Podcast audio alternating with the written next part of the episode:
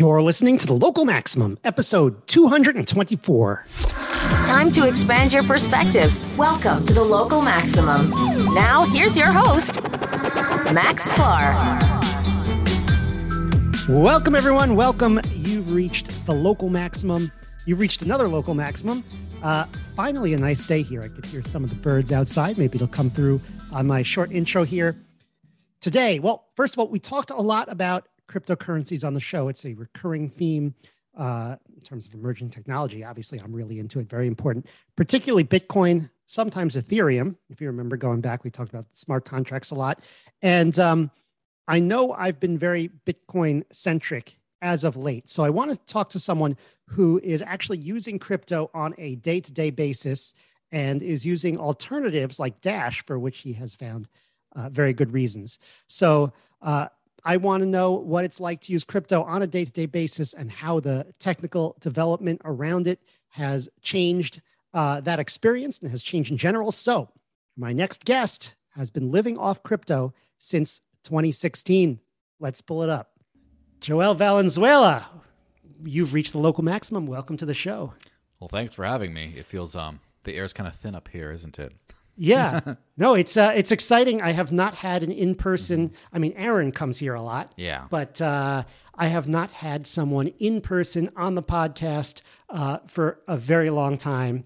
Uh, I think I've had maybe one or two uh, since the pandemic, uh, except for Aaron. So, uh, so this is a very, very exciting milestone indeed. We have a bunch of things to talk about today. Uh, I, I well th- we need to get your background a little bit because you know I know that you're living off crypto. Lots of interesting stories there, but I mean that that can't be the the start of the story, and I don't want to go all the way back and do like three hours of backstory. So I don't know where to start. But um, you've also lived a bunch of places. You've moved to New Hampshire. Seems like New Hampshire is working out for you with crypto. So where do you want to where do you want to start this? Where, uh, um, um, let's say how did you how did you get into crypto to begin with, and what brought you to New Hampshire? Yeah, I mean that's a the good like ten, maybe fifteen max, like backstory Yeah, yeah, type yeah. thing. The the Batman super store superhero origin story, as it were. Exactly. So I grew up in a cattle ranch in Mexico. My parents were Silicon Valley yuppies, and my dad worked at Hewlett Packard, and my mom owned, owned, was a journalist, owned their own newspaper, and then they decided they wanted to become cattle ranchers in Mexico. I'm half Mexican. That's where I grew up until I was like 16, homeschooled the whole way. And then since from ages like 16 to 26, I basically traveled around. I lived in France for a little bit, got my master's in Europe, I mean, um, England, and I So- worked in DC. Yes. I. I have a question that wasn't asked, and it's, it came to mind. Like, Yes. So one of your parents is from Mexico, and the other one, the, the, uh, they convinced the other one to come down there and do cattle ranching. Well, yeah. So basically, both of my parents were born in the U.S., but my dad's Okay. Mexican, Okay, okay. and like you know, ethnically, I guess hundred percent, if that that's even a thing. It's a there is no such thing as ethnically Mexican. well, obviously, it's a lot easier to go to Mexico and do this if you have a Mexican background. Yes, I would think. And it was my like my dad's family's ranch that they wanted him to come run. And, Right, and okay. It was an inheritance, so rather than just sell it, he was like, you know what, I might as well just change careers. And so that's kind of how it worked out. okay, so that's um, that's a very big change. Yeah. I mean, that was before it was cool. It's very cool now where it's like, oh, I'm just going to like grow my own food, all this kind of stuff. And so, Yeah, Um, but they don't. They usually don't go to Mexico. They usually just go to like, I don't know, somewhere in California. yeah, we're just down the road, just Yeah, down the road, that kind of thing. on the roof of the Community building. garden, Yeah, you know, whatever. Yeah. So it's basically, I kind of had like a, a I was in the not political nonprofit scene, like the think tank world in development, or, you know, as it's very different from, you know, the development kind of stuff. Maybe in your world, it's like fundraising, basically. So Yeah. I worked in DC for a while, did all that kind of stuff, and then eventually, you always came from a what I should call a what I like to call like a Ron Paul conservative point of view, meaning very close to like modern libertarian, but still like some misgivings on you know certain things on you know the role of government or whatever. And since then, I've gotten a lot more you know open-ended pro-liberty or whatever. But in that whole thing was always this knowledge. Like as soon as like I'm like a kid and I'm learning how money works. Oh, where how, where'd money come from? You hear the history of money with barter, and then okay, well then you have little rocks or apples that you trade instead, and then eventually you use gold and you get coins, and then and then like that's all explained, and all of a sudden paper money. And in my mind, there's this gap. Like, how did we get from paper representations of, you know, gold, which was money, Yeah. to then just like just the paper? Like, I didn't, I never got that gap, that jump. Right. I'm sure so, it could be filled in, right? You could probably give us the brief. It used to be representations of gold, right? Yeah. So, and and at what point did it stop? I mean, you could say completely in the in the 70s, but Mm-hmm. Yeah. several steps between then and Yeah, and so that history was always kind of like I always knew about that, like as a Yeah. teenager and stuff. And well, everybody is. It's complicated. You don't really talk about it very much. Yeah, people Money just, just works. they just don't know what it is. Yeah. and so I was always kind of in the back of my mind, like I knew a lot of people, especially in like libertarian think tank circles, talking about oh, sound money, we should go back to the gold standard, or all this kind of stuff. And it's always like theoretical, and then they just like and with no realism of getting to that. And I was like, well, how can I start doing that today? You know, and other than hoarding gold coins and stuff. And so that's a, like a Yeah. great setup to, to where Some people do today. hoard gold coins, but yeah, Yeah. and then still swipe their card at their, you know, whatever. sure, sure, sure. So it was somewhere around uh, 2011, 2012, I started following the Free State Project because literally I just, I was living in Phoenix. I wasn't really happy with where I was or what I was doing. And I thought, I want to move somewhere, go somewhere else, start a new life kind of thing. And I'm looking for any like pro liberty think tanks around the world I could work at. And so I went to the Atlas Economic Research Foundation's compendium of global free market think tanks. And anywhere that was hiring, like I applied. I didn't care if it was in Lima or New Delhi or wherever else. I was just like, I want to do that. And then I came across one in New Hampshire, which yeah, I always like the East Coast better than you know the West Coast or whatever the vibe. And then oh, there's this thing called the Free State Project. Are they hiring? No. And next. Right. But then I bookmarked. You know, I followed the, the Facebook page, followed what was going on, and over time that started to seep in. I'm like, wow, they're doing a bunch of cool stuff there, and it was as ever. I'm sure this has been a catalyst for a lot of people's move, but when uh, Keene State Rep uh, Cynthia Chase said that Free Staters were the single biggest threat to the state in her eyes, and that she, she had, was going to seek limiting their freedoms as much as possible so they would just go away. I, I was like, this is incredible. Like this level of pushback means there's some sort of a success thing. I have to get think I have to Yeah. get there now before there's no freedom left to like get. So within nine months from It that moment, also seems I- like an odd strategy, right? We're gonna uh, we're gonna give them what they don't want. The problem is they're coming here because this is where you get Mm-hmm. more liberty. So what do you like? It's it's it's almost going against the grain. Yeah.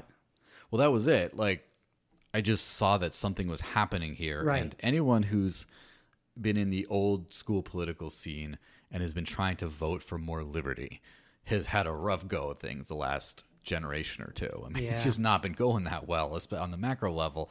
And just to see anything resembling success just made my eyes light up. And so within nine months, I was, you know, packed all my stuff and just moved out there and, or out here, I should say. Yeah. And uh, along the kind of time, I already knew, I heard about Bitcoin and crypto. And I think in like the very beginning of 2013, there were some like articles I wrote that were about that. I kind of could have sworn I heard about it later, but apparently not. I was still trying to get like, what Peter Schiff was offering this like gold backed debit card thing at the time. right, right. And I was like, I want to get one of those. And it was like only US citizens. I was like, haha, good thing I'm a dual citizen. I'm going to, and I was like Right. in the process of trying to do that when I came, you know, in face to face with crypto. And then I just kind of gave up on that. Peter Schiff was so interesting in like sort of liberty circles in around 2012 because Yeah. that was the year that he went to Occupy Wall Street and did that whole uh, Mm-hmm. you know uh, discussion with people down there.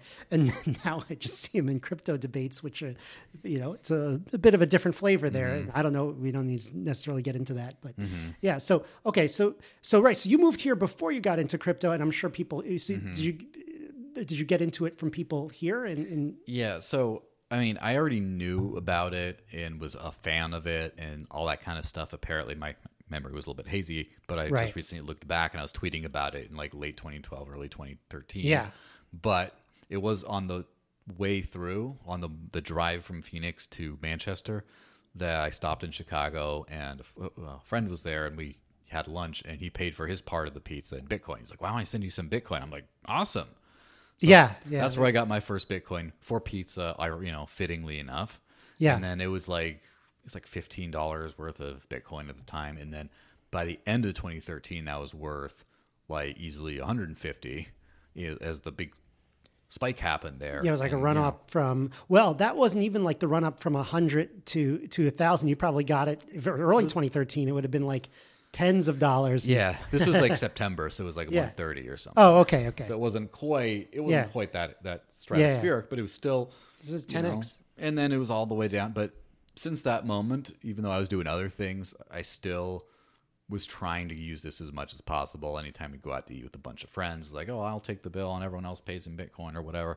And buying things with Bitcoin, it was like, you know, very, it was very much kind of a thing. And then in like the spring of 2014, um, like I was, you know, giving rides to people like gypsy cab style from Liberty Forum to the airport. Uh, this local, you know, event that takes place. Right. It was in Nashua at Oh the yeah, time. I was there this year. Yeah, it was in Nashua in 2014 at Okay. the Radisson Hotel there, I believe. And so I was giving people rides to and from like the airport and stuff, and they're and only taking only taking Bitcoin. Although I believe Ian Freeman did pay me in two dollar bills one time, but that's such an Ian Freeman thing. Yes. But, so basically anything I could, The other sound money. yeah, two dollar bills. Yeah, yeah, yeah. but basically whatever I could to take, you know, to use what I could. And then the first Porcupine Freedom Festival or Pork Fest I attended was also in 2014. And that week I did not pack any dollars. I only had Bitcoin and I just spent it the entire week everywhere. This is 2014, right? Very long Right. time ago. Yeah. Or eight years ago, I guess. I know, but it's it's it's crazy to think that was eight years ago. Yeah. yeah. And it's funny because I could spend it everywhere there except for like one or two places. And there I just used it to buy some silver pieces that then I used to buy the thing I wanted. So Right. it still was like a, it was still like a sound money experience. You know? They're very much, uh, yeah. I, I remember listening uh, to a report on Porkfest. I think it was from Planet Money, like pre crypto, maybe. Yeah. 2011, 2009, something like that, where it was people were just using uh, Mm-hmm. silver and gold to buy things at that event. And I thought, whoa, that's really interesting. Yeah. And then of course it turned into, you know, digital gold and Right. silver. And then it was that was 2014. I kind of did on and off stuff, but then it wasn't, you know, I worked part-time for, you know, a political nonprofit in town and in, in the state. But it wasn't until like the end of 2015 where I started to feel like, you know what? Like I'm starting to get a little like antsy, like I'm starting to get really into this crypto stuff. Right. But at the same time I'm starting to get a little like I've told a lot of people about it, and I'm starting to feel like the the burden of my recommendation is on my shoulders. You know? Really. And also, so Mm-hmm. 2015, I don't know if this affected you, but that was in the middle of like the biggest winter. Yeah. you know, I mean, the, it the biggest crypto winter, not actual winter. I think that actual winter was pretty bad too. Yeah, but, the, the uh, 2013 14 Yeah. winter was bad, but Yeah. it was like 2014 15 was around the bottom of the bear market. right, right. So you're still in there, and Mm-hmm. you're kind of thinking, okay, what's going to happen now? Yeah, I didn't really. It's funny because like future bear markets were always a little bit like tough, but that one wasn't because I didn't really have a lot of crypto at the time, and I just like, oh wow, it went up, and then when it went, like I remember like Bitcoin at like hundred dollars, basically or 130, and it never went anywhere close to quite that far down again. So I'm just Right. like, I was never worried, but it was this whole Right. like, well. I tell people be your own bank. That was a big thing that people were saying at the time, and I was like, "Can you be your own bank though?" I think, but I don't know. And so I decided, you know what, I'm going to just try it out. And so I just said, you know what, I'm going to quit my job. I'm going to only take work that pays me in Bitcoin and see what happens. So that's so obviously that would be very interesting for let's say a software engineer. Like I don't know if and you'd think that tech would be up on this, but like there's no way they would make an exception and pay you in Bitcoin. Like you have to have a bank account uh, Mm-hmm. in order to work anywhere, um, unless it's you know Yeah. yeah. So Well- so that did that really limit your options and where to work? I mean, I guess uh, the thing is like it's one of those like stupid the best stupid decisions of my life kind of thing where just like when I moved to New Hampshire just because I thought cool stuff was happening here, didn't have any friends, didn't have any like jobs lined up. Like I just moved to like figure it out and it worked Right. great. Yeah. It's another really stupid decision to just like quit everything and work for this like imaginary money nonsense. And like not Yeah. but it worked out great. Stupid, but not at all stupid. Yes.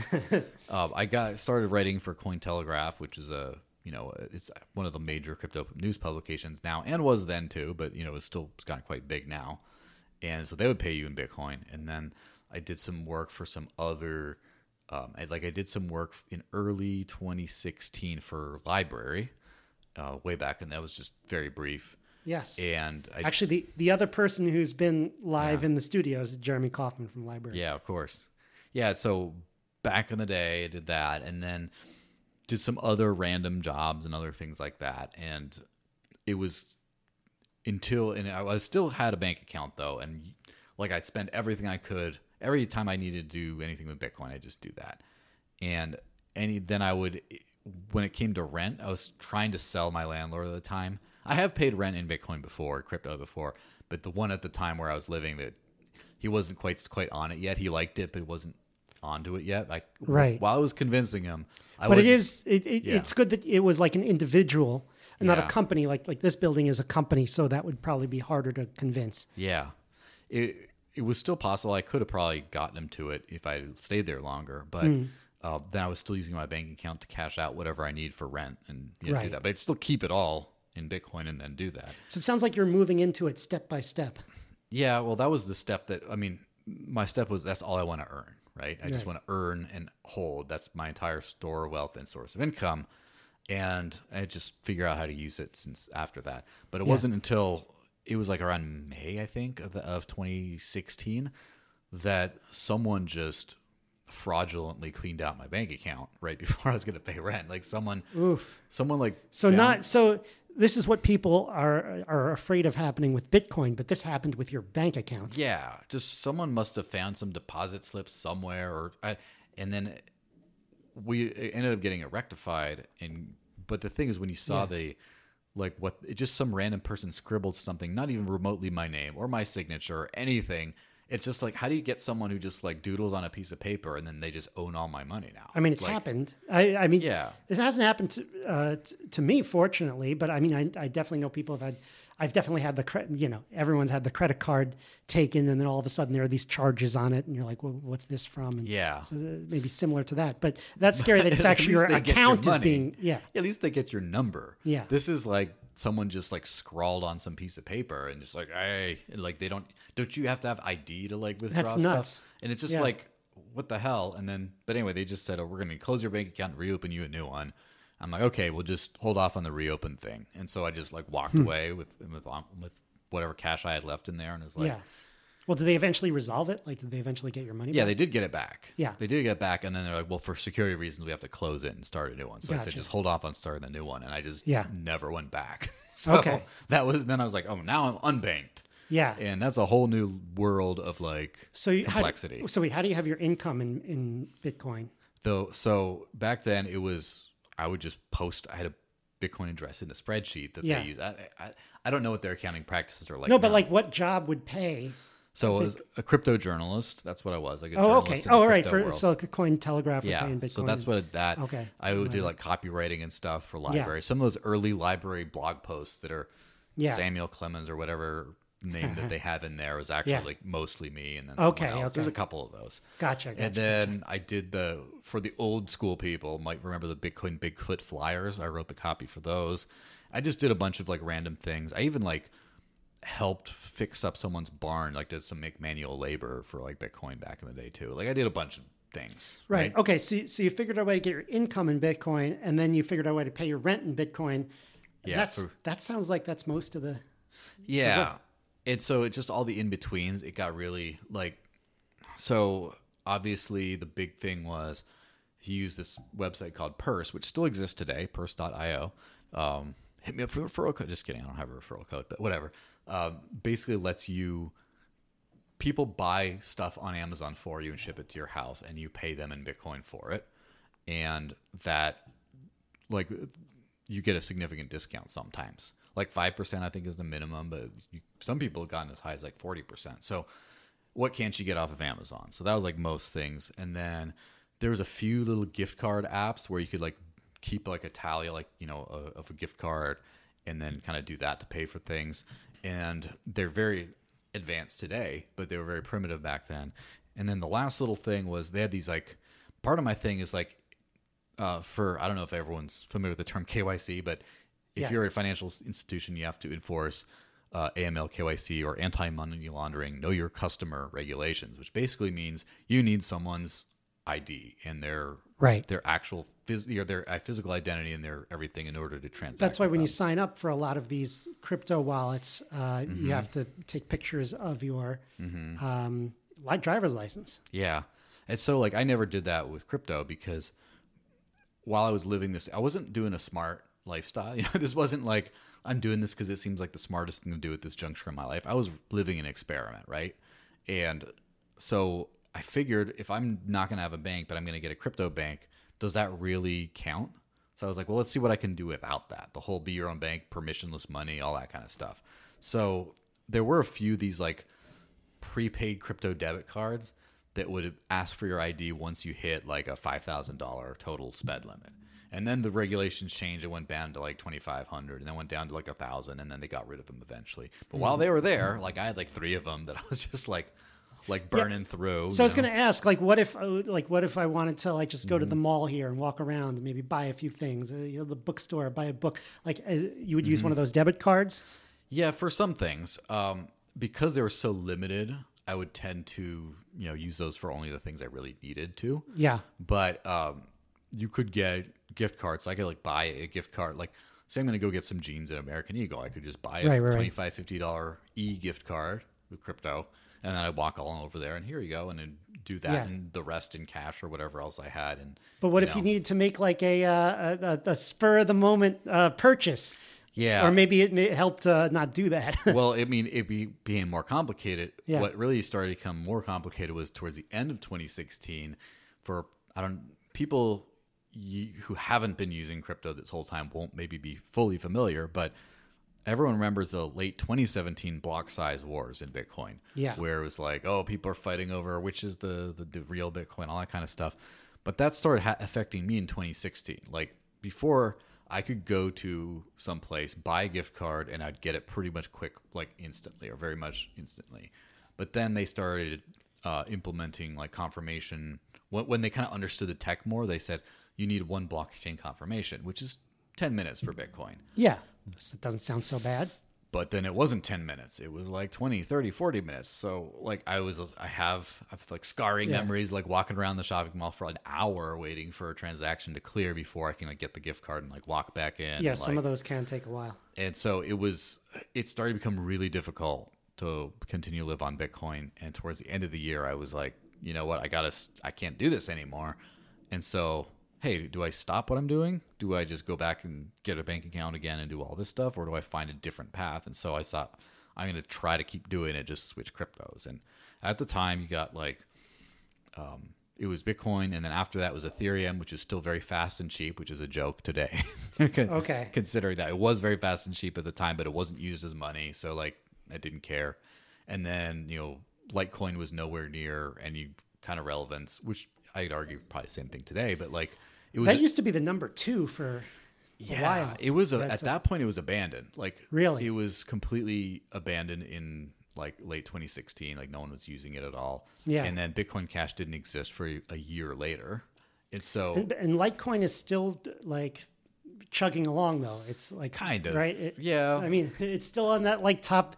It, maybe top it's not. 20? It's in the top 20. Yeah, I probably, probably. I mean, it, it's funny because like next, if you release this like a week too late, it might be Yeah. something completely different. You know the way Yeah. crypto no, no, no, markets no, move. I, I, I, I want to hear more about your start because because you're Yeah. narrowing down on coins too. But I also want to listen hear about like what's our you know what's happening with all these coins on the market why did they stick around why Mm-hmm. do some die have some actually died but yeah why, why don't we keep going in terms of like what you were doing at the time in 2016 try to figure out Yeah. which what to use Yeah, so well, I just went down the list, and Yeah. the first one I stopped on that I could try to use was something called Dash, which used to be called Darkcoin back in like 2014, and then since rebranded to Dash.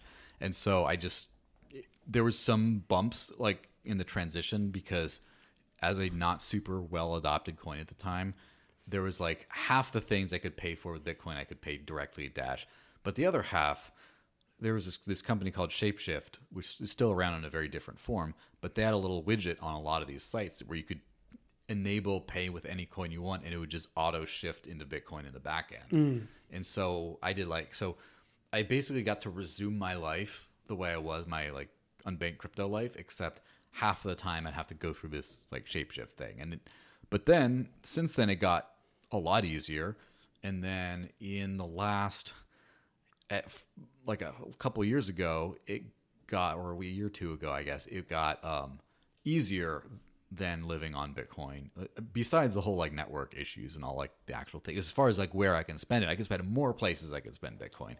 And now it's kind of like more evening out, but or it was until you know there's some you know recent advancements that's made it like super easy now. uh, to Dash. Yeah. So what would you say is like the main like technical differences between Dash and Bitcoin? Yeah. So the main, I'll, the, I'll start with the main technical difference that made it more attractive at the moment at that time was s purely a commitment to scale the blockchain on chain to make the blocks bigger. So the blocks are just the transaction capacity, and in Bitcoin they're artificially restricted. They're not restricted at like not like errors and problems happening. They're just limited to one megabyte worth of data. Right. And so the dash blocks are, I believe, two megabytes right now, but come out at four times the rate. So it's like eight times the transaction capacity today. Right. And with a commitment to raise them as needed. Just there's not Now- that much. Eight times the transaction capacity, but are less Yes. people using Dash today than Bitcoin? believe so, so, yeah. So it, it, it's it's. And there was also even- that. Like Right. there's also that. Like we I get to skip back a few years in terms of like you know congestion or whatever. Gotcha, gotcha. that, that was the reason for changing. But the main technical differences. I mean, I guess I'm walking back from the from the exact decision for my personal decision, right? Right. Like the first thing, the obvious thing is less congestion. There still isn't congestion, and there will probably never be conge- congestion. Of course, you know, famous last words. The Yeah. second thing is how would we get there? Bitcoin doesn't have a governance structure. There's no way of it making decisions. It's it's kind of a rudimentary governance structure. So it ended up being that's where the block size war happened, where people just argued and fought and said, no, everyone wants this. No, everyone wants this. No, the miners signal for this. Ah, that's not it, but the user is this. And there was just there's no neat way of solving which is which way are we going. And what happened at the end is it, it didn't get solved. It just Bitcoin did its own thing. Then Bitcoin Cash split off, and then split off, and then split off. You know, but that's a Yeah. different story. But like, it just like it just I remember like that. That was very inconvenient for uh, people holding it because now all Oh, of a sudden you have multiple coins. Yeah. I mean, on the other hand, you're like, hey, I just uh, my coin just laid an egg. Somebody yeah, laid a, laid a taxable egg. Yeah, That's the problem. it just gets so yeah, yeah, annoying. Yeah, but you can you can Yeah. make money off of it. It's so Dash has a governance structure, which basically means the holders get to have an actual vote on the protocol level. Yeah. and they did vote to pursue an, a big block scaling strategy, and then there you go. So now there's no argument; it's just going to go that Yeah. way. So, so- is this sort of a, a similar scaling strategy to Bitcoin Cash, or would you say it's there's different Yeah, basically, and um, I guess Bitcoin SV is kind of the, you know, again, I don't know how relevant it's going to be in the future, but it's Yeah. kind of like the extreme end of that of make the blocks as big as possible, push as much traffic through there as big as possible, and kind of like, you know, I wouldn't say recklessly is the word, but maybe like if if there if it doesn't run smoothly, I don't care, but whatever. It's like the thing is like it's so funny how how this became such a political, a crypto political movement on either side because it's just about like a different approach to making sure everyone can use it. And off-chain scaling or L2 scaling, like layer 2 scaling or whatever else, is just a different way of doing kind of the same thing with its own trade-offs. And talk about the Lightning Network because Yeah, we did an episode about. Yeah, we could go on that too, but We like, can, yeah. It's funny because it's been it's been kind of like it's just like when people say people of color or ethnic minorities or whatever. There's like very few that you're actually thinking of when you hear that term, even though the term actually encompasses lots of people. It's the same thing. It's like inner cities. Like you never think about like white people in inner cities, for example. Like the automatic thought process. Same thing with scaling. Lightning is just what everyone thinks of, but that's not the only like off-chain or whatever other scaling thing. Okay. But so basically, just the commitment. well, it's interesting because that's what I think of. So I, I'd like to know what else, Yeah. uh, what else I should be thinking about that I'm not thinking about. Yeah, well, um, it's basically like everything has everything kind of has its limits. The thing about second layers is if you push something onto a second layer, um, first off, you always have to contend with the first layer to get to the second layer, and so if you you have to have a functional first layer for the second layer to function as well.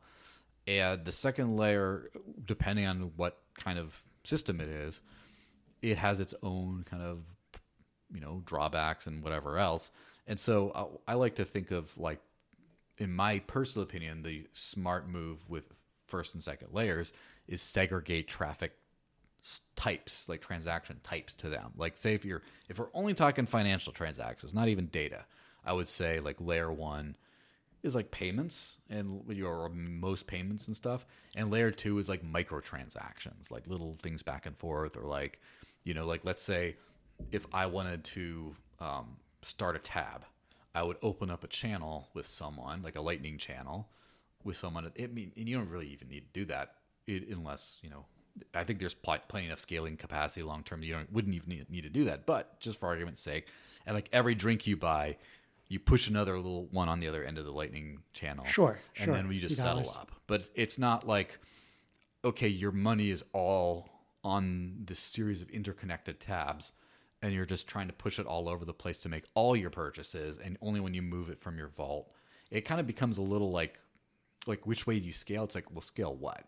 Which transaction types? And so, for example, Ethereum's another interesting example where all the money's on L1 or Right. or all the money is on L1, but then all the data is on the first layer too, and it just becomes Right. really congested. So and- I could. So we talked Yeah. about how, how Lightning works on. Mm-hmm. I actually don't think we got into the. T- it's hard to do it on audio format to Yeah. describe how, how Lightning works, but um, I can wrap my head around how Lightning works, sending you know cryptographic messages in order to get. Um, Mm-hmm. in order to get like you know something like a transaction between us, but to do the the smart contract thing Mm-hmm. over those channels, I has that even been has anyone tried to figure that out? Is that something that like have you ever, I've never heard of it. so well, and if we're just talking Lightning specifically, Right. the thing is like the other thing is bitcoin is constrained by the never hard fork again um, kind of ethos and uh, hard forks basically Well- are, are breaking changes a, a change where your software won't work unless you upgrade and everything else uh, uh, hard forks bitcoin btc bitcoin doesn't. And there's good reasons for that and there's i think a lot of bad reasons for it too. But the reality is then you're constrained by the innovation you can build on top of that because of that. And so like for example if i were to design a second layer right you have like your first blockchain layer which is you know the entire network sees it it's you know highly secure highly decentralized all this kind of other stuff what i would do is have like a basically like you know a bridge over to a side chain that's much basically like another blockchain that's like similar but like very much more lightweight not nearly as permanent like it gets pruned every once in a while. Right. and it's just like very fast confirmation times all that kind of stuff. And then you just move your your your slow money into your fa- into the fast money pocket transact and that's fine. That's how i would have designed it which as far as i know would be a little bit tricky to do natively on bitcoin. The problem with the way the lightning network works is it's a interconnected web of two-way payment channels.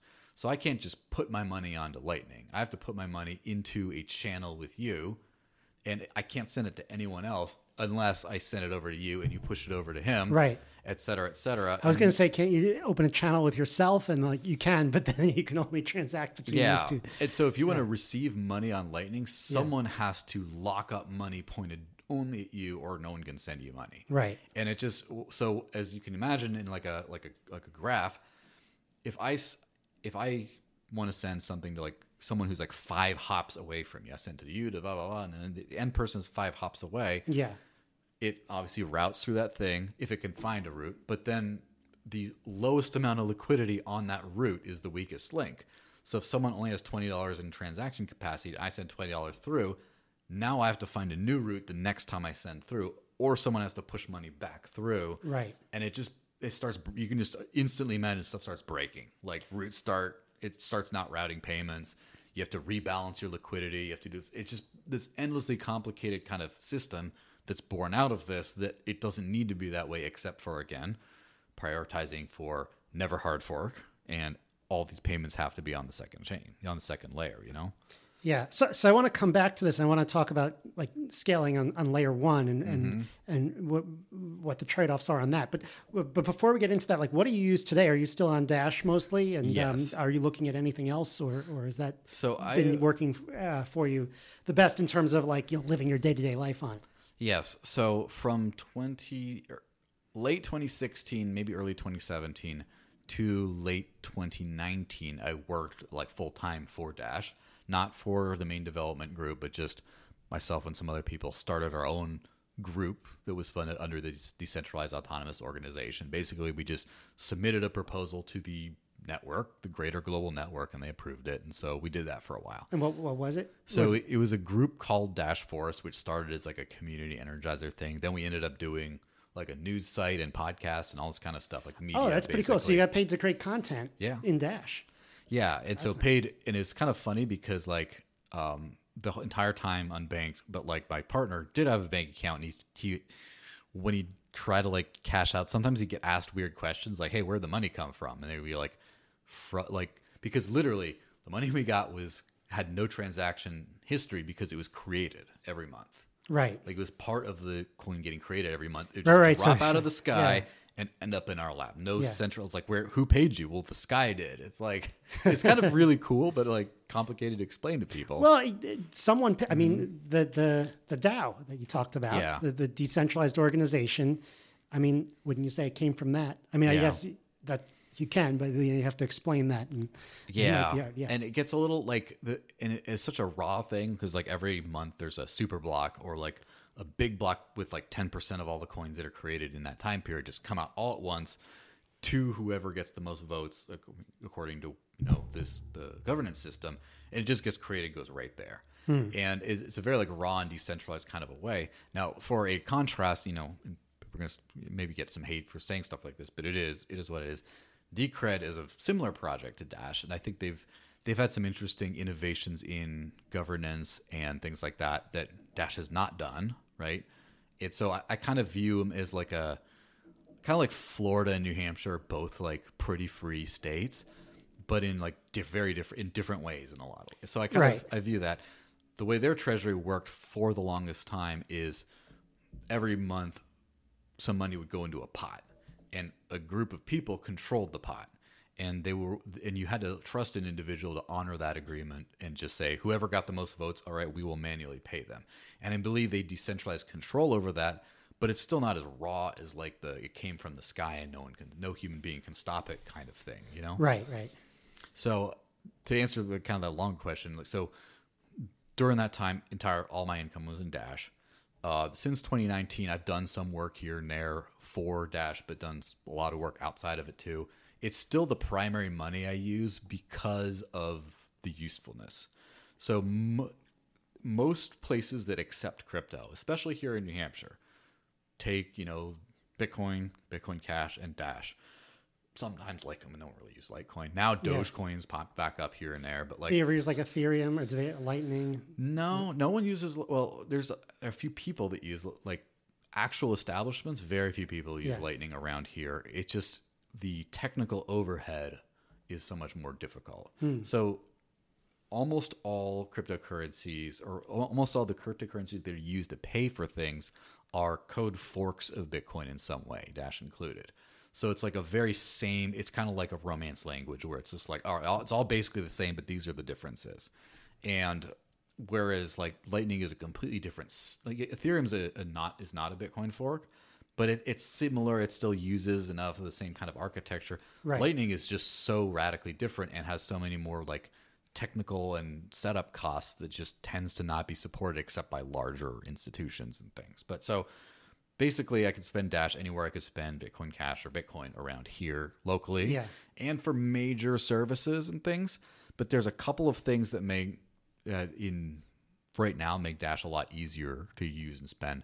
And it's all first off, there's this one app that I used for the longest time, I still use called Bitrefill And Bitrefill you can use Lightning there, by the way, but you can't use Bitcoin Cash or some other things.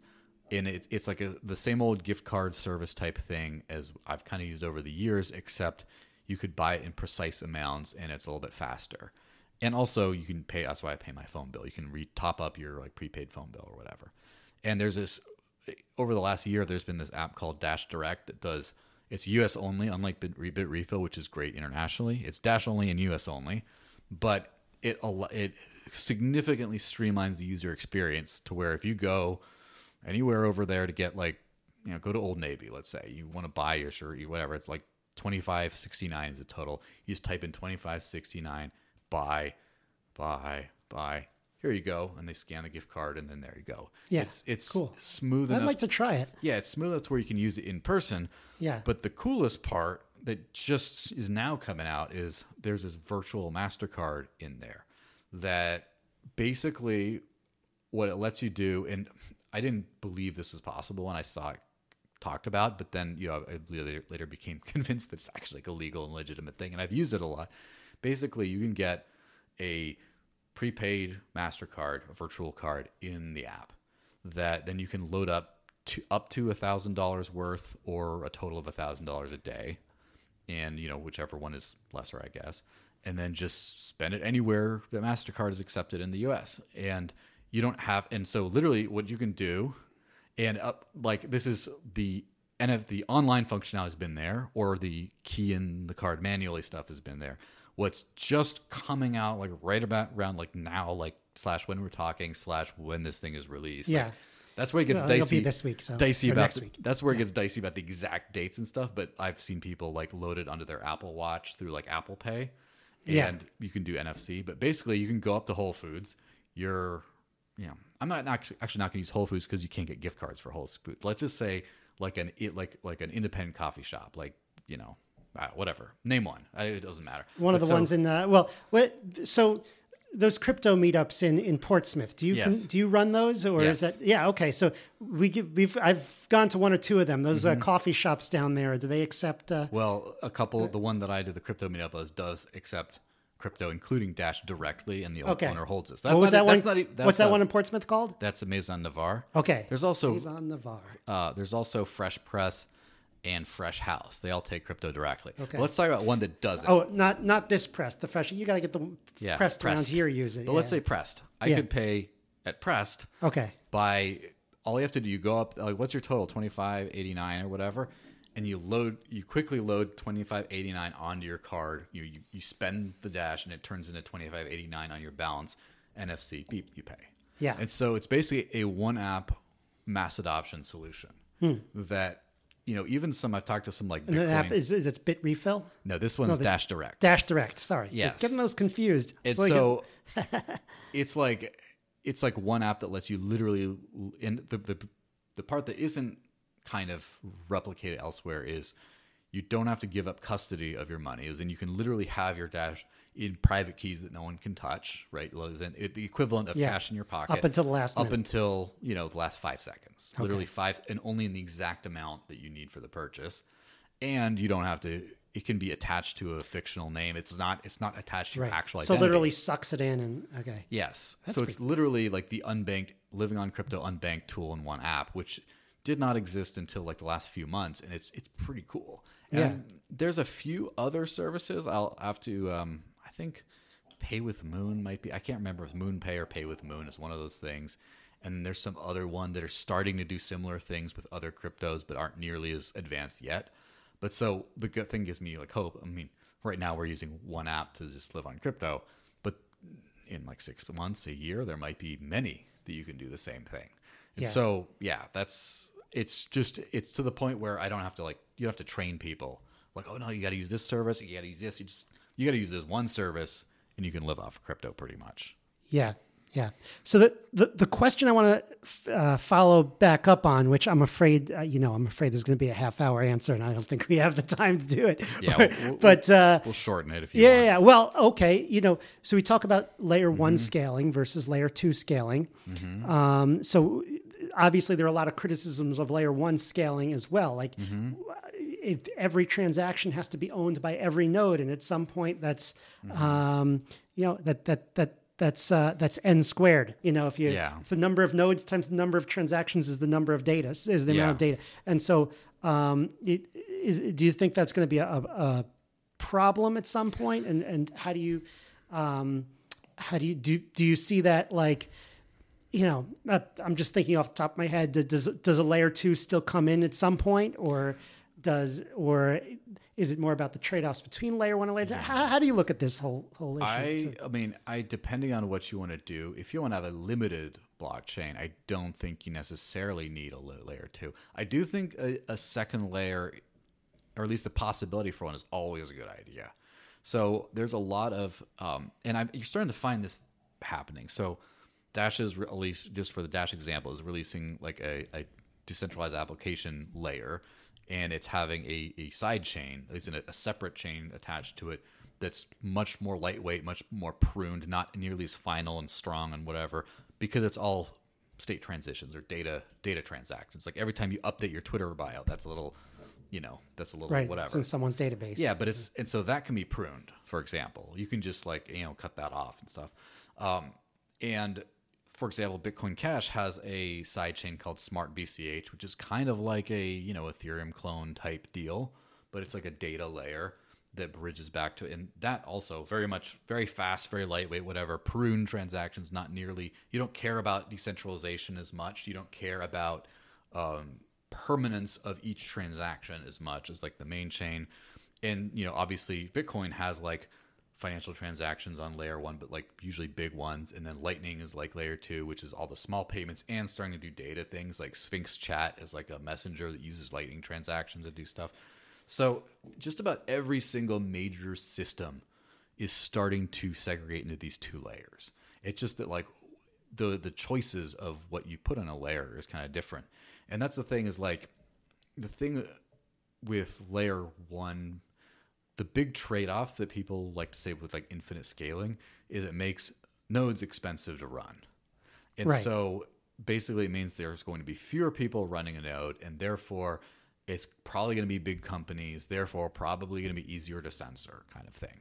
That's sort of the argument. And on the other side there's the argument of well maybe tech you know, I forget which law. If there's a someone's law for everything these days, but whoever's law it is, it says that like the technology is going to like the technology the like hardware and bandwidth and stuff grows at a certain rate and basically the gamble oh, yeah. is so whatever uh, corollary to Moore, Moore's law. Yeah, be, pretty yeah. much like that. Yeah, so like the the whole Moore's law thing of like it's going to keep on growing fast enough to like to where transactions, financial transactions, don't like outpace it.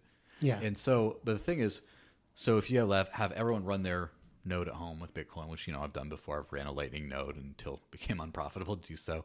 And then when you have that, okay, but then if you can't, if everyone kind of can run their own node, but sort of doesn't, but then you need to use a large, well-funded hub, uh, like a Lightning hub, like say ACINQ is like the largest node on the network last I saw, or like all the exchanges run these big liquidity hubs because you kind of need it to be smooth.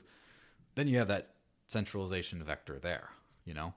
Um, i kind of like i mean obviously i am a little bit biased on this stuff but like there's I, I like the idea of incentivized infrastructure and like the dash system pays people to run nodes so therefore you can afford a larger setup. It's not like you're a hobbyist losing money running your own. So, node. so how does it pay people to run nodes? Because they're not mm-hmm. mining. They're not yeah. actually. They're not actually getting block rewards. So what's the? Yeah, it's what's the incentive? So the the master node system, and that's a term you hear a lot of times in crypto now, but like Dash was the first one to come up with it. Is basically like you run a high powered node that does a bunch of this cool stuff. You're paid like you're paid to run you basically don't get paid if you don't have certain specifications for performance. And in order to have the privilege of doing this, you have to post, I guess, post bond or like prove ownership of, in Dash's case, like a thousand units of Dash to okay. show you have skin in the game. You can't Sybil attack the network. And it's kind of like, it's sort of like a proof of, like similar to proof of stake, except it's not the consensus layer. This is just a, just to run nodes and not to actually mine the blocks because Dash has miners too. Right. And Decred has a hybrid system too with of you know staking and mining, and there's a few other things that have a few other like um, Horizen, or used to be called Zencash, also has.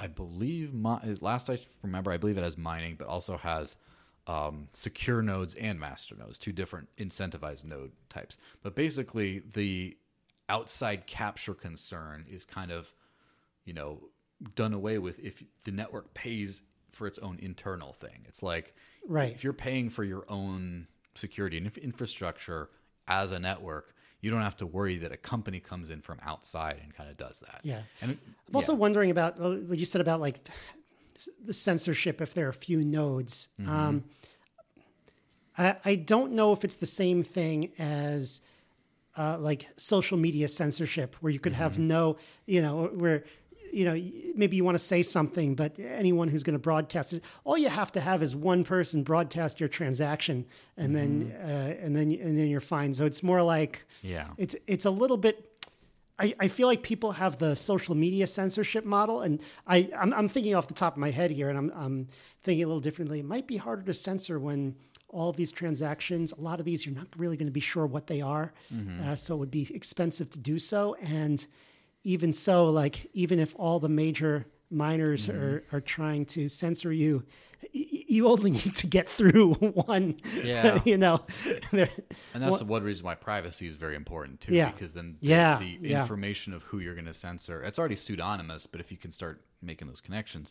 Yeah, I agree. The thing is, that's one other reason I became a little bit more skeptical of like, again, I think that having the Lightning Network is better than not having Lightning Network on Bitcoin. I want to get that twisted. But Yeah. the, the, No, I'm, I I've used Lightning Network. It's Yeah. actually a lot of fun.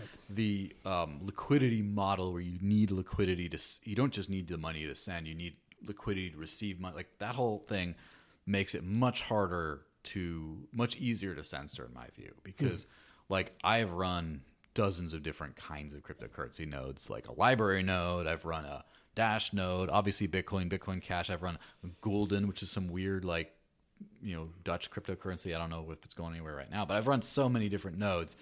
It's easy enough on like a laptop for a lot of these. Obviously not in the future necessarily, but like or get yourself a Raspberry Pi. And so if someone's trying to censor you, I'll just let me just run to Best Buy get some parts. Here we go.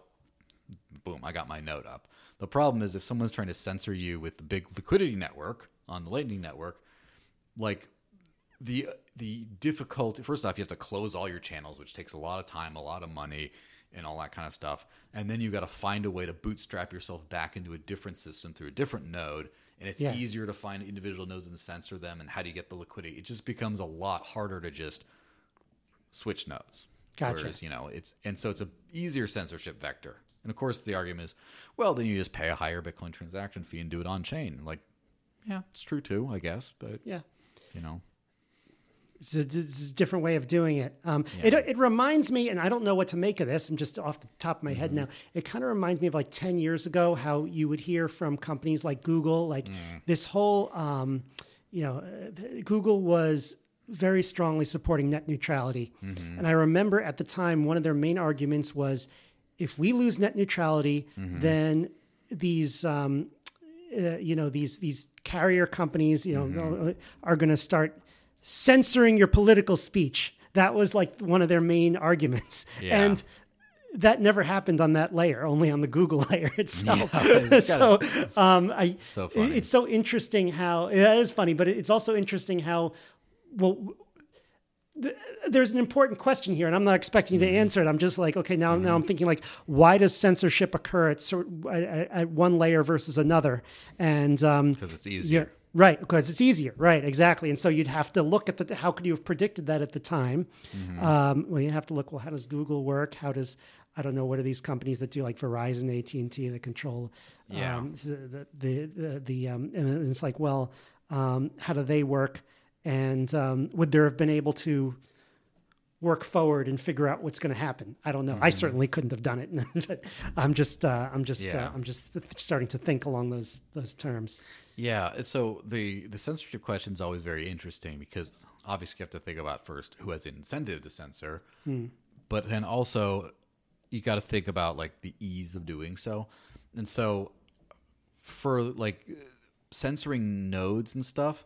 I think if it's easy enough, people go for that, right? If it's like you have 10 nodes and they're all like f- six are located in the US and three are in Western Europe and like one is like in Japan or something, let's just say. Right. If it would be pretty easy to say this person's a terrorist, 10 nodes that we know, you may not broadcast transactions from this address Right. that should be pretty easy to do, right? Now, if you have something like Bitcoin has like 10,000, 20,000 nodes somewhere. It is a lot of nodes. Yeah. And, you know, there's big mining farms. in just also. about every country. Yeah, but there's there's mining there's kind of miners everywhere a little bit, or you know even like what Dash has like 4,200 master nodes and you know a bunch of other stuff. Like when you start to have that kind of scale, that doesn't become a problem. Then it becomes like, okay, well if you have money from this address, because they then it becomes the privacy angle, right? Where it's like, okay, this is who this person is persona non grata. We're going to make it a crime to transact with this person. So even though that person can move, it's just like if you can find out that you've interacted with that, there could be legal repercussions, and people in most of these countries wouldn't want to do it. And then, so the way you solve that then is having actual like privacy, so you can kind of hide who they're from or like you know blind that. Then the next level though is so you have um, there's a bunch of coins that have some sort of advanced privacy mechanisms, including on the Bitcoin layer itself, including Bitcoin Cash. It, fun fact, um, I'm probably going to release it tonight, but I did a, a podcast with the uh, Ronin Dojo people who have like their like full node Bitcoin like software and hardware. And there's a thing called like Whirlpool, which is a a big coin join, like a big privacy pool in Bitcoin. And supposedly there's more Bitcoin in Whirlpool than the Lightning Network right now. So more people have it in their the mixing service than in, Oh, in. Lightning because they're still using a lot of privacy on there. So that can help. The thing is, um, there's a few. There's then the problem becomes regulatory in terms of exchanges, because Monero is, I think, probably unique in all the cryptocurrencies, in that it is hardwired to never kind of be compliant, really. Like, as in, it is almost like you can't use it transparently, really. And That's so interesting. it makes it difficult to integrate into a lot of services because in order to communicate with the node, the node has to know certain information and stuff. It's been historically difficult, but more importantly, like Zcash, I would think again, I'm not an expert in the matter, but I think that Zcash probably has significantly more robust privacy techniques than Monero. However, Zcash is also able to be used completely transparently. Therefore, highly regulated New York exchanges like Gemini will support Zcash, but Monero is kind of probably the most panned major cryptocurrency from that layer. So then it's like, well, if we can block you from buying it, then it's like, then we can kind of censor that. And the answer to that is DeFi and decentralized exchanges, because then you can't really block that level. Yeah. And then what's the answer? And then again, it's a We- yeah. constant, it's a constant snowball of We're getting- censorship. Yeah, we're getting pretty far, and there's already uh, Yeah. almost uh, there's there's a lot of things for people to look up. Already, yeah, Uh, from this show, and you're giving me a lot of work to do on this show notes page. Uh, I'm, I'm worried that's going to take me a lot of time. Uh, no, but let's um let's maybe finish off with with something like kind of forward looking. Maybe maybe you can give me something optimistic here. Although if you Mm-hmm. want to go the pessimistic route, that's okay too. But where do you see our our crypto future lying? I mean, do you, I I still think that this stuff is going to have you know. You talked about stuff we can do to to get on it today. You're in you're on a mm-hmm. crypto standard today, but what happens when this is broadly used?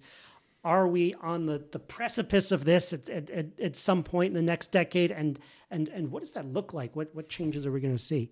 Yeah. So my, Again, it could be a two hour podcast just on this. Well, I can, I can condense it in probably 10 minutes or less. Let's see. Okay, okay. So I think that within the next five, because, you know, crypto goes into cycles and stuff.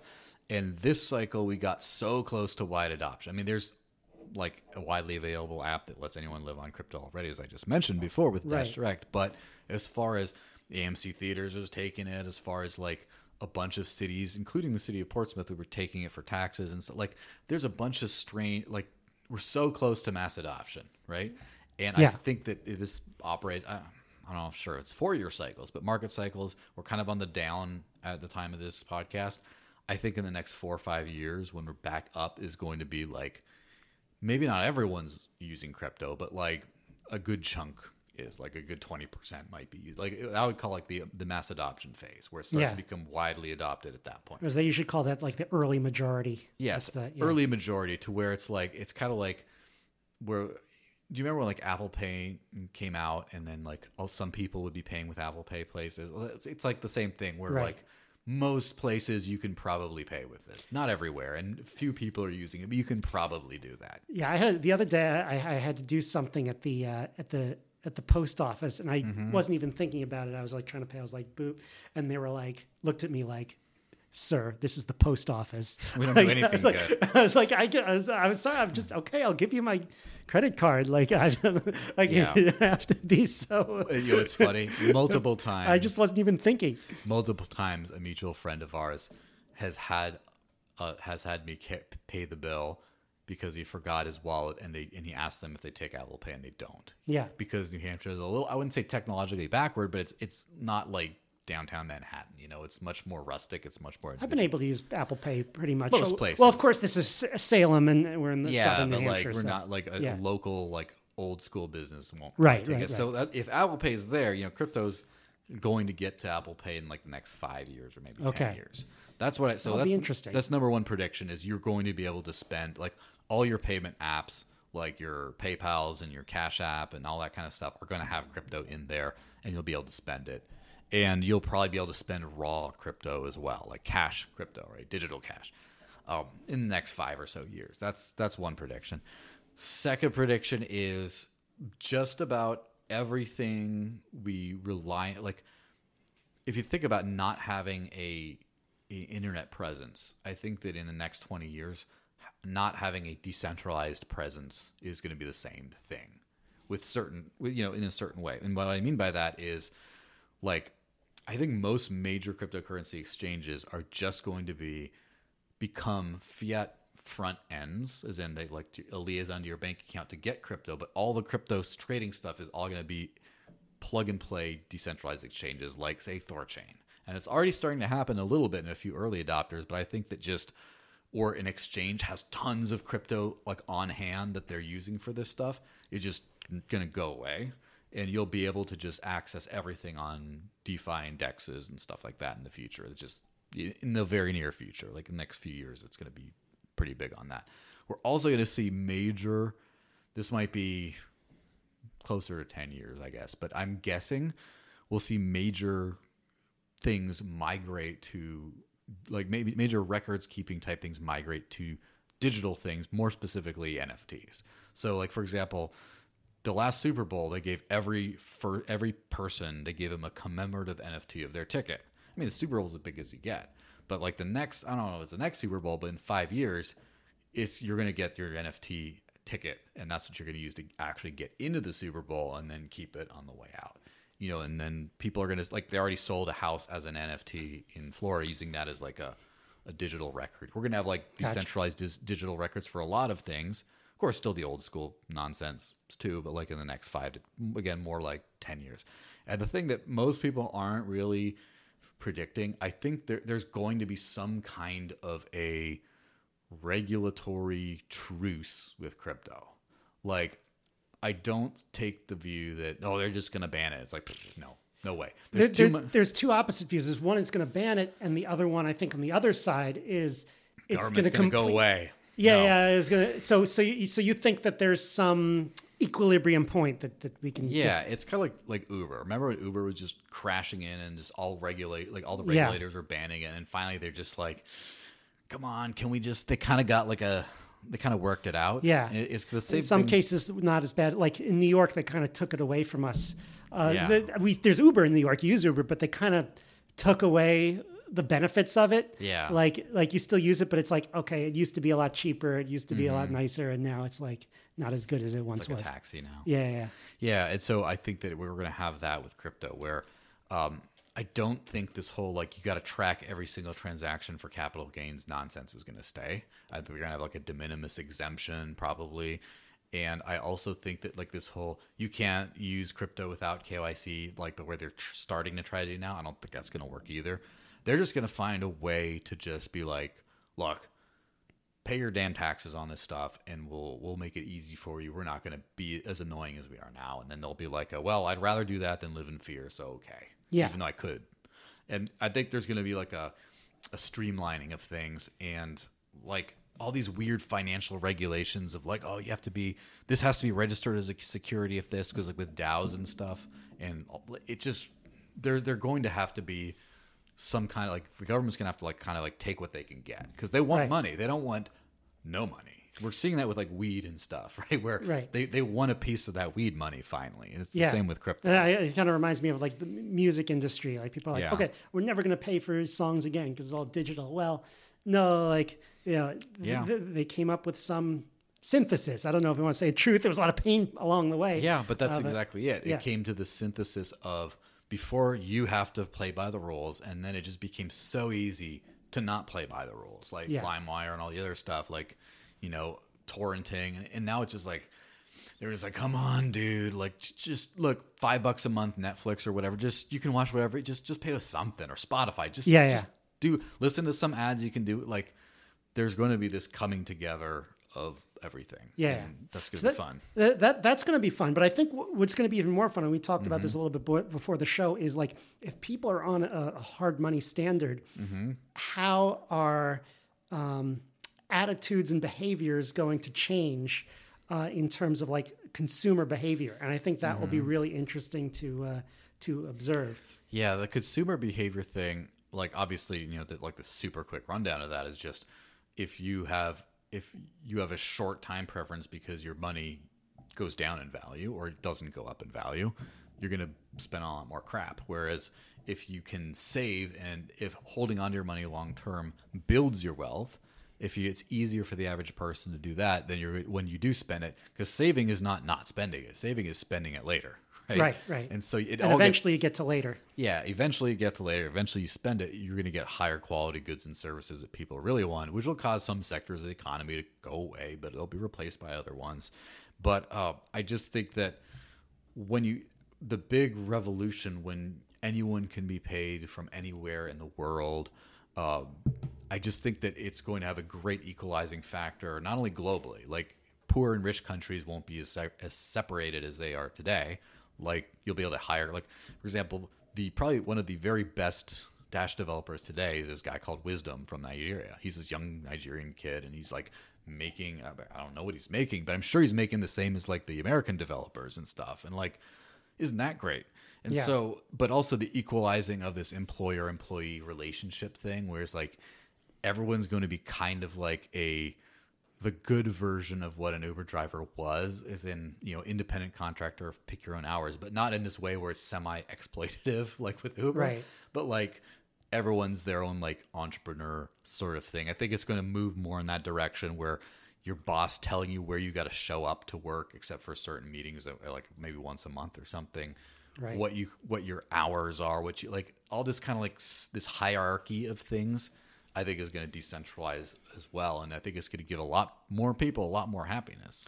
Yeah, well, that that would be great. I I, I really hope we live in the world where like they don't make them like they Mm-hmm. used to, uh, which has been uh, a, a phrase probably for a hundred years. Yeah. uh, all of a sudden becomes a good thing. Like Mm-hmm. now they used to make crap, and now they start making good quality things that last. I mean, have you seen food? Like, Yeah. do you see what people ate in the 50s, 60s, and 70s and 80s? no, Who's just, well, like weird, like I guess I- Jello ham dessert thing growth, but like also think about the fast food boom and Yeah. how now we're like we're getting past like where everyone's eating McDonald's and stuff. It's like only Yeah. some people are doing that, and you know, there's higher quality. Like there's the chains are higher quality and stuff, and it's just like I think that we're seeing quality kind of come back in a lot of ways, where everything else, you know, disposable, crappy, whatever else, it's it's Yeah. kind of coming full circle a little bit. All right. Well, well, I hope so. That's that that that's a, a really interesting idea, and if if that starts to happen and this show is still around, maybe uh maybe I'll, I'll refer back to it. Absolutely. Uh, yeah. So, Joel, thank you so much for coming on. We took a we took a lot of time. We had a lot of stuff to discuss. I feel like we could uh, probably get more shows out of this, and maybe we will in the future. But uh, thank you so much for coming on. Um, any last takeaways uh, before we head out? And uh, where can people find you online? Yeah. Well, last takeaway is you can basically live. Not only can you live on crypto today, but you can start your own business today. You can run on decentralized infrastructure. You can kind of do everything yourself today. Like this is a time with the opportunity for unprecedented freedom, and you better start taking advantage of it, or you should early. The earlier, the better, because you know the old world as it's dying off might take some victims with it. Just don't be one of those. That's kind of my general thought. Um, I'm on Twitter at the Desert Lynx. Is in desert is in hot place. You know, Lynx is in kitty cat, right? Not the dessert Linux. Right? So Okay. that, the desert Lynx Is on because Twitter. you're from the or because you lived in the uh, yeah Southwest. That's kind of the the you know I was looking for a blog name back in 2011, and that's just what it ended up being. I'm like, all right, I'll keep keep that. It's a fun moniker. from the desert. It's like the Desert Fox or Not whatever. the desert anymore. yes, which makes it funny. And then I have a, a show called the Digital Cash Network, which is on YouTube, on Odysee, which is the LBRY based thing. It's on Anchor, you know, Spotify, iTunes, all the other stuff. So those are the, the two Yeah. words. And there you go. You can just find right. anything. Feel free to reach out Perfect. with me at any time. and all of it will be on the show notes page. I'm trying Mm-hmm. to think of um, what the uh, I, I I will announce the, uh, uh, the, the the show notes page in about 30 seconds once the show ends, and then I'll come back on. But look look at all this look at all these notes I have that I'm gonna have a to. Uh, yeah, it's a little. So You're gonna have to pin it on the wall there. Look at this one. This Yeah, maybe I'll just take a snapshot of this and put the image on the show notes page. Yeah. All right. Uh, thank you so much for coming on the show. Yeah, thanks for having me. All right, this is episode 224. So you can get all this information at localmaxradio.com slash 224, along with Joel's YouTube and Odysee pages, um, which I believe is called the Digital Cash Network. And uh, yes, I still have a lot of these links I have to put up on the show. So uh, yeah, show notes page once again, episode 224 uh, on localmaxradio.com. Have a great week, everyone. That's the show. To support the local Maximum, sign up for exclusive content and our online community at maximum.locals.com. The local Maximum is available wherever podcasts are found. If you want to keep up, remember to subscribe on your podcast app. Also, check out the website with show notes and additional materials at localmaxradio.com. If you want to contact me, the host, send an email to localmaxradio at gmail.com. Have a great week. Feel, feel the power.